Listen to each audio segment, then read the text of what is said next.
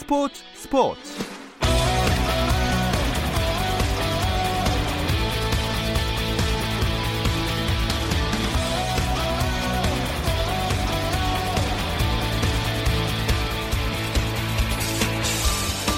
스포츠가 있는 저녁 어떠신가요? 아나운서 김종현입니다. 오늘 하루 스포츠계를 돌아보는 스포츠 타임라인으로 김종현의 스포츠 스포츠 출발합니다.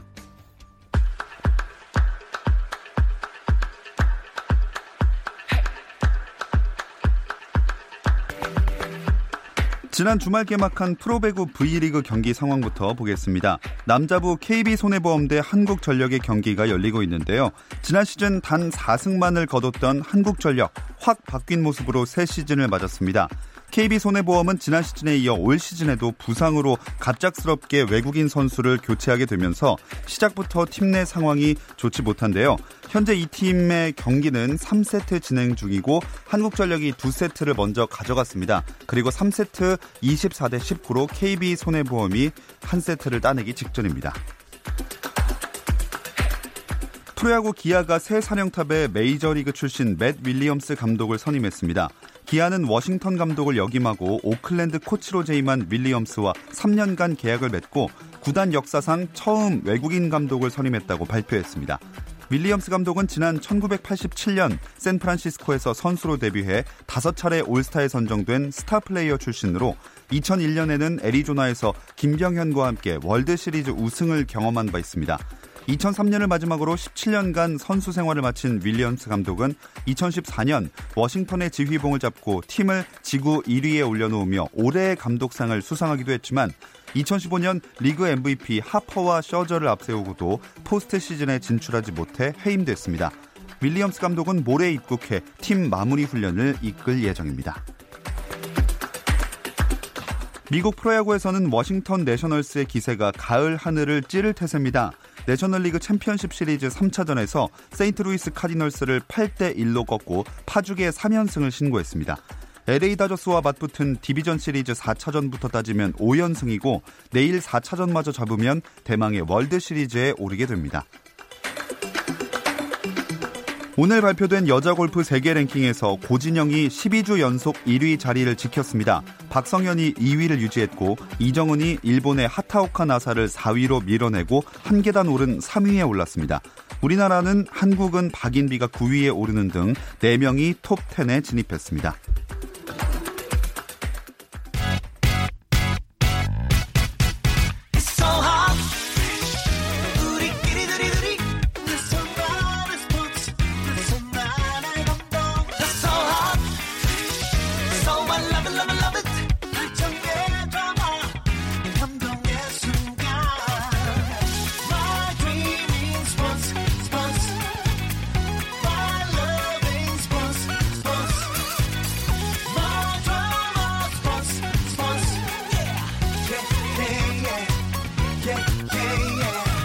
김종현의 스포츠 스포츠.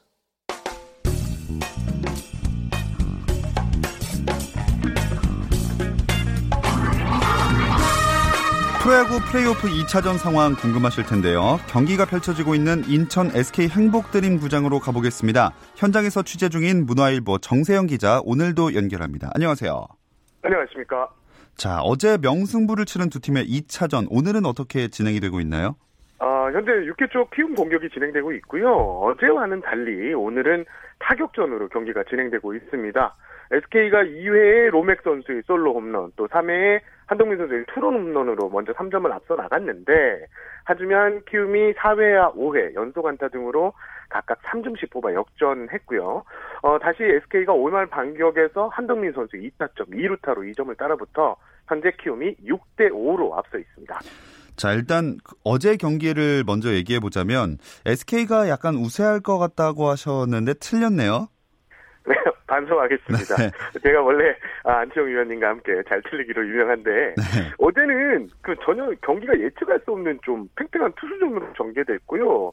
하지만 오늘은 한번 잘 맞춰 보도록 아. 해보겠습니다.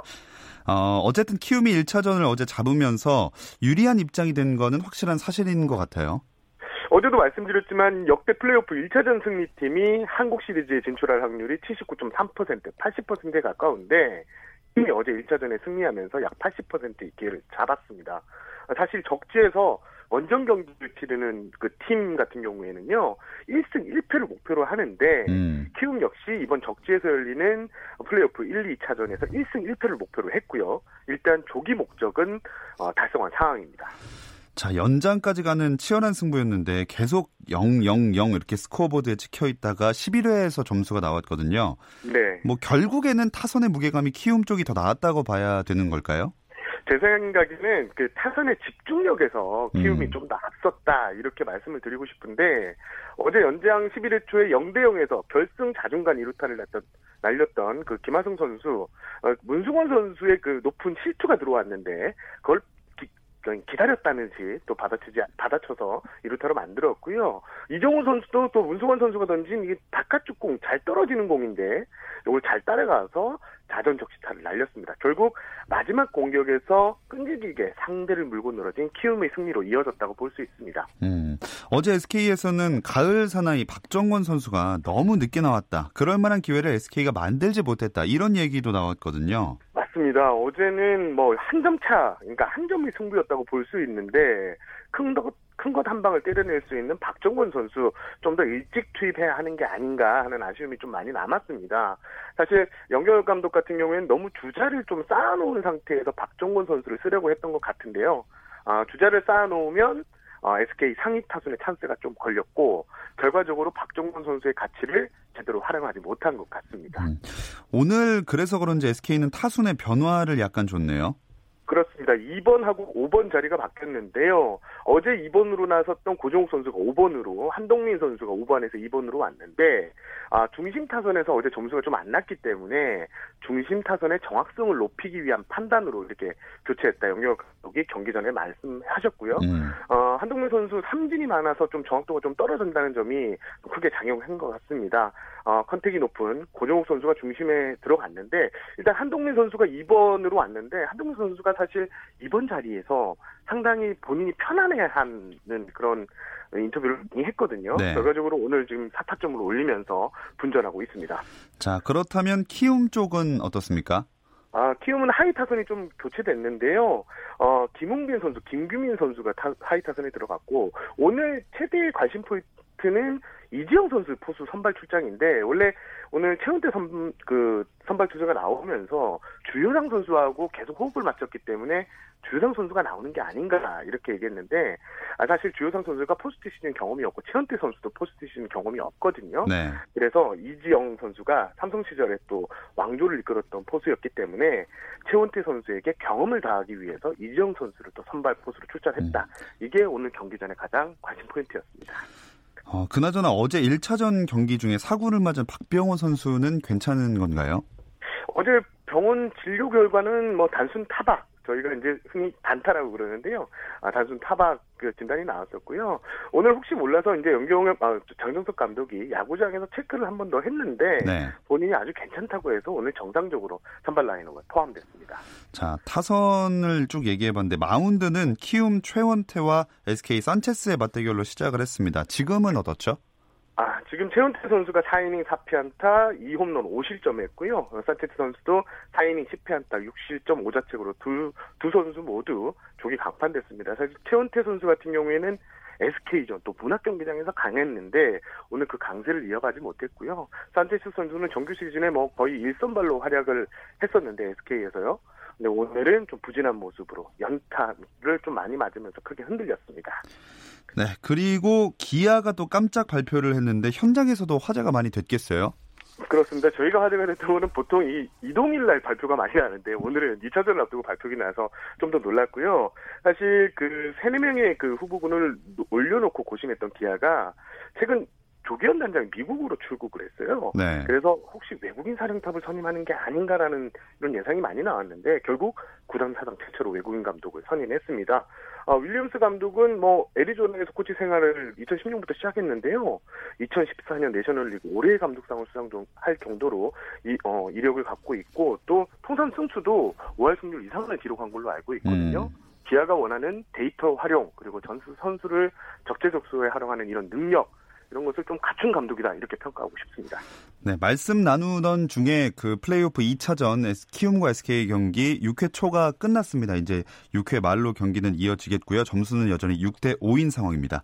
뭐 어쨌든 그 깜짝 발표를 기아가 하면서 김병현 선수도 함께 관심을 받고 있어요.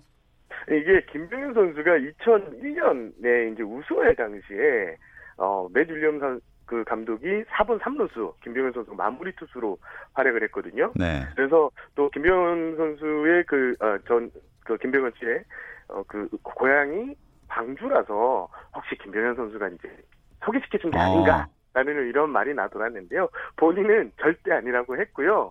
어, 그 윌리엄스 감독은 어떤 감독이냐, 어떤 사람이냐, 그러니까 아주 좋은 사람이다. 제가 길게는 말은 못하지만 아주 좋은 사람이라고 이렇게 평가를 했습니다. 음, 자 그리고 오늘 시작할 때쯤에 오늘은 잘 맞춰 보겠습니다라고 하셨는데, 자 그 시간이 왔습니다. 오늘 승부 어떻게 예측하시죠? 기본적으로 좀 분위기가 많이 기울어 있는 게 사실인데요.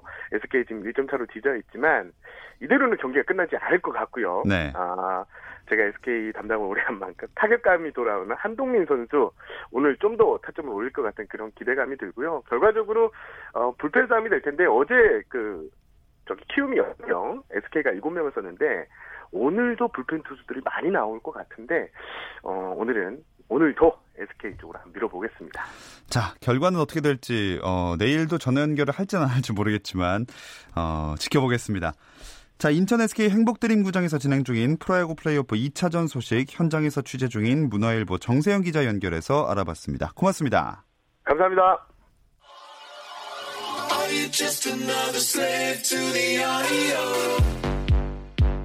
국내 유일 스포츠 매거진 라디오. 김종현의 스포츠 스포츠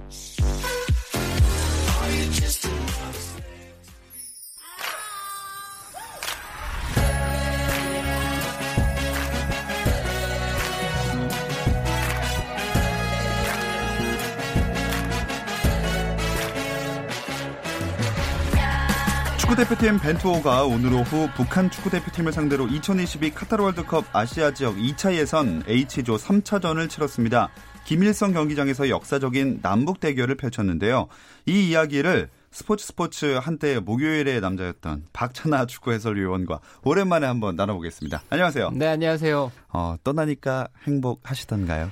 결국 제 입으로 말씀을 드려야 되나요? 네.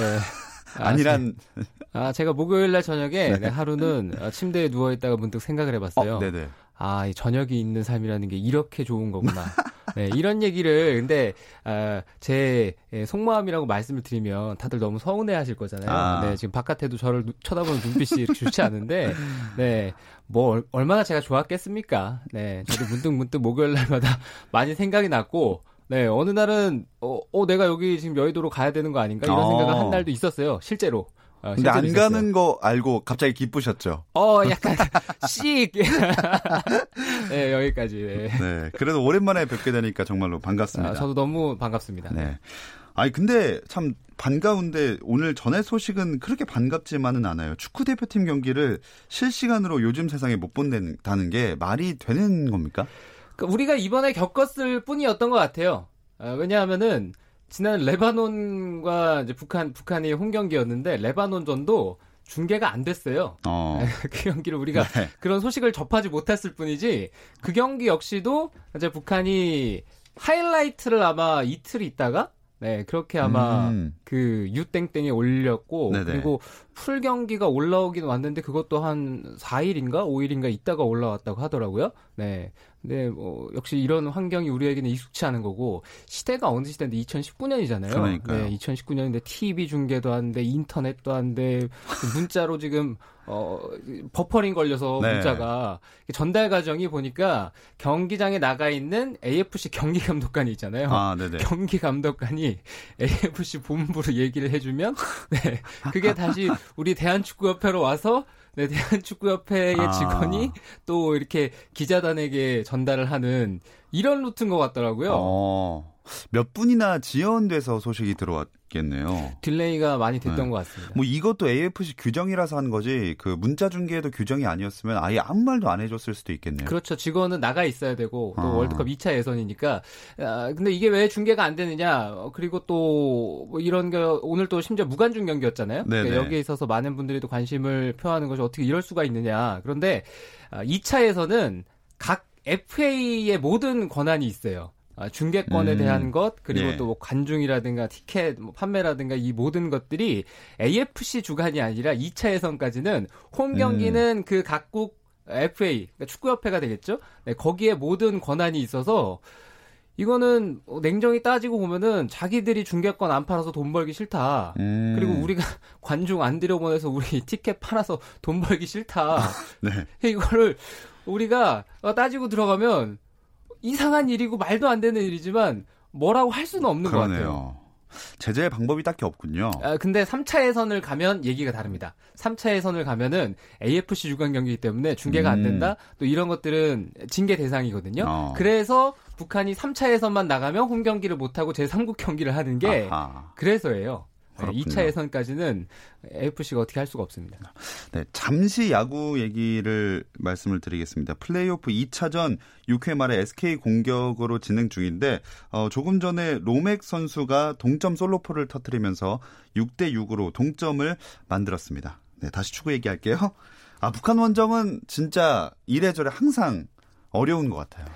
북한 원정이 낯설죠. 많이 낯설고 또 우리 선수들에게도 어, 생소한 경험이었겠죠. 그래서 음. 정상 컨디션으로 경기에 임하는 것이 대단히 어려웠을 것 같아요.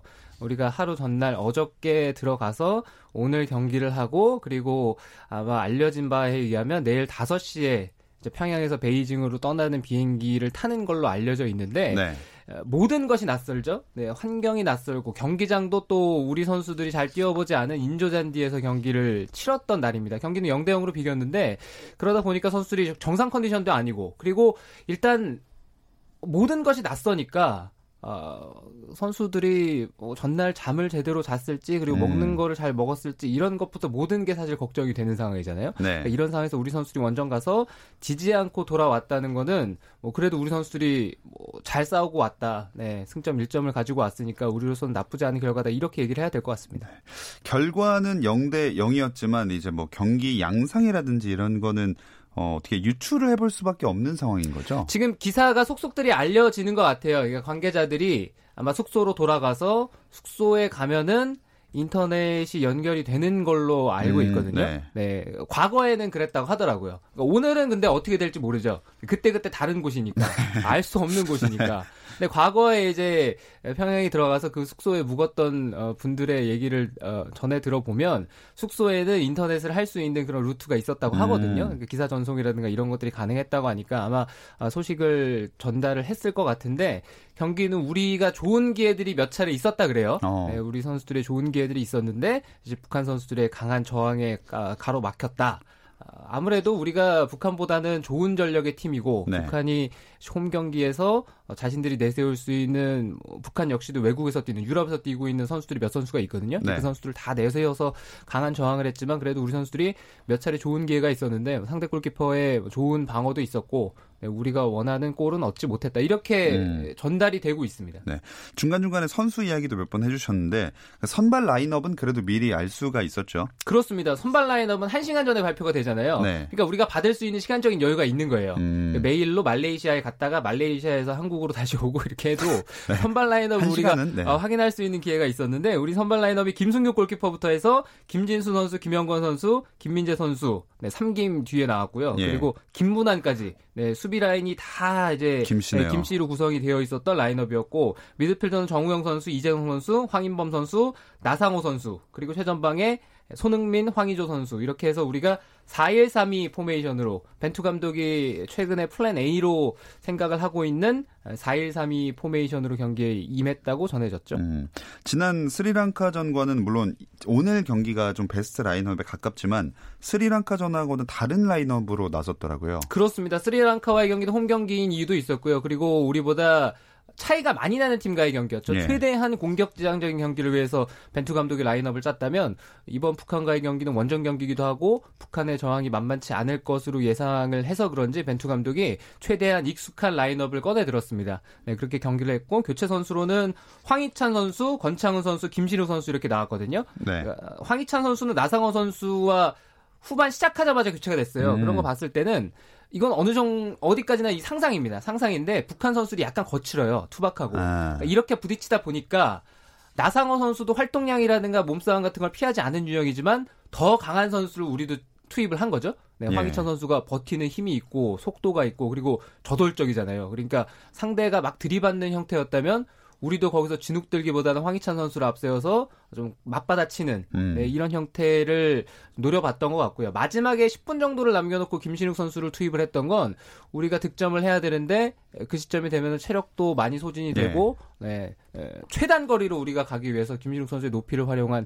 전략을 벤투 감독이 이 경기에서 확인을 해봤던 것 같습니다. 북한의 라인업은 어땠나요? 북한은 4-4-2 포메이션이었는데요. 북한은 황강선 선수라든가 정일관, 박강용 같은 선수들 이런 선수들이 유럽에서 뛰고 있는 선수거든요. 예. 특히 황강선 선수는 몇 년 전에 이탈리아로 건너가서 지금 소속팀은 유벤투스입니다. 네, 유벤투스에서 물론 일본 경기는 뛰지 못하고 있는데 그만큼 어, 어려서부터 이탈리아에 빠르게 안착을 한 선수거든요. 음. 이런 선수들 어, 다 보면은 다부지고 빨라요. 특히 한강선 선수는 키도 그렇게 작은 편이 아니고 앞뒤 옆으로 몸집이 있는 선수라서 한강선 선수를 전방에 두고 아마 4-4-2 형태, 선이 굵은 형태로 선수비 후역습 대응을 갖췄을 것이다라고 네. 예상을 해봅니다.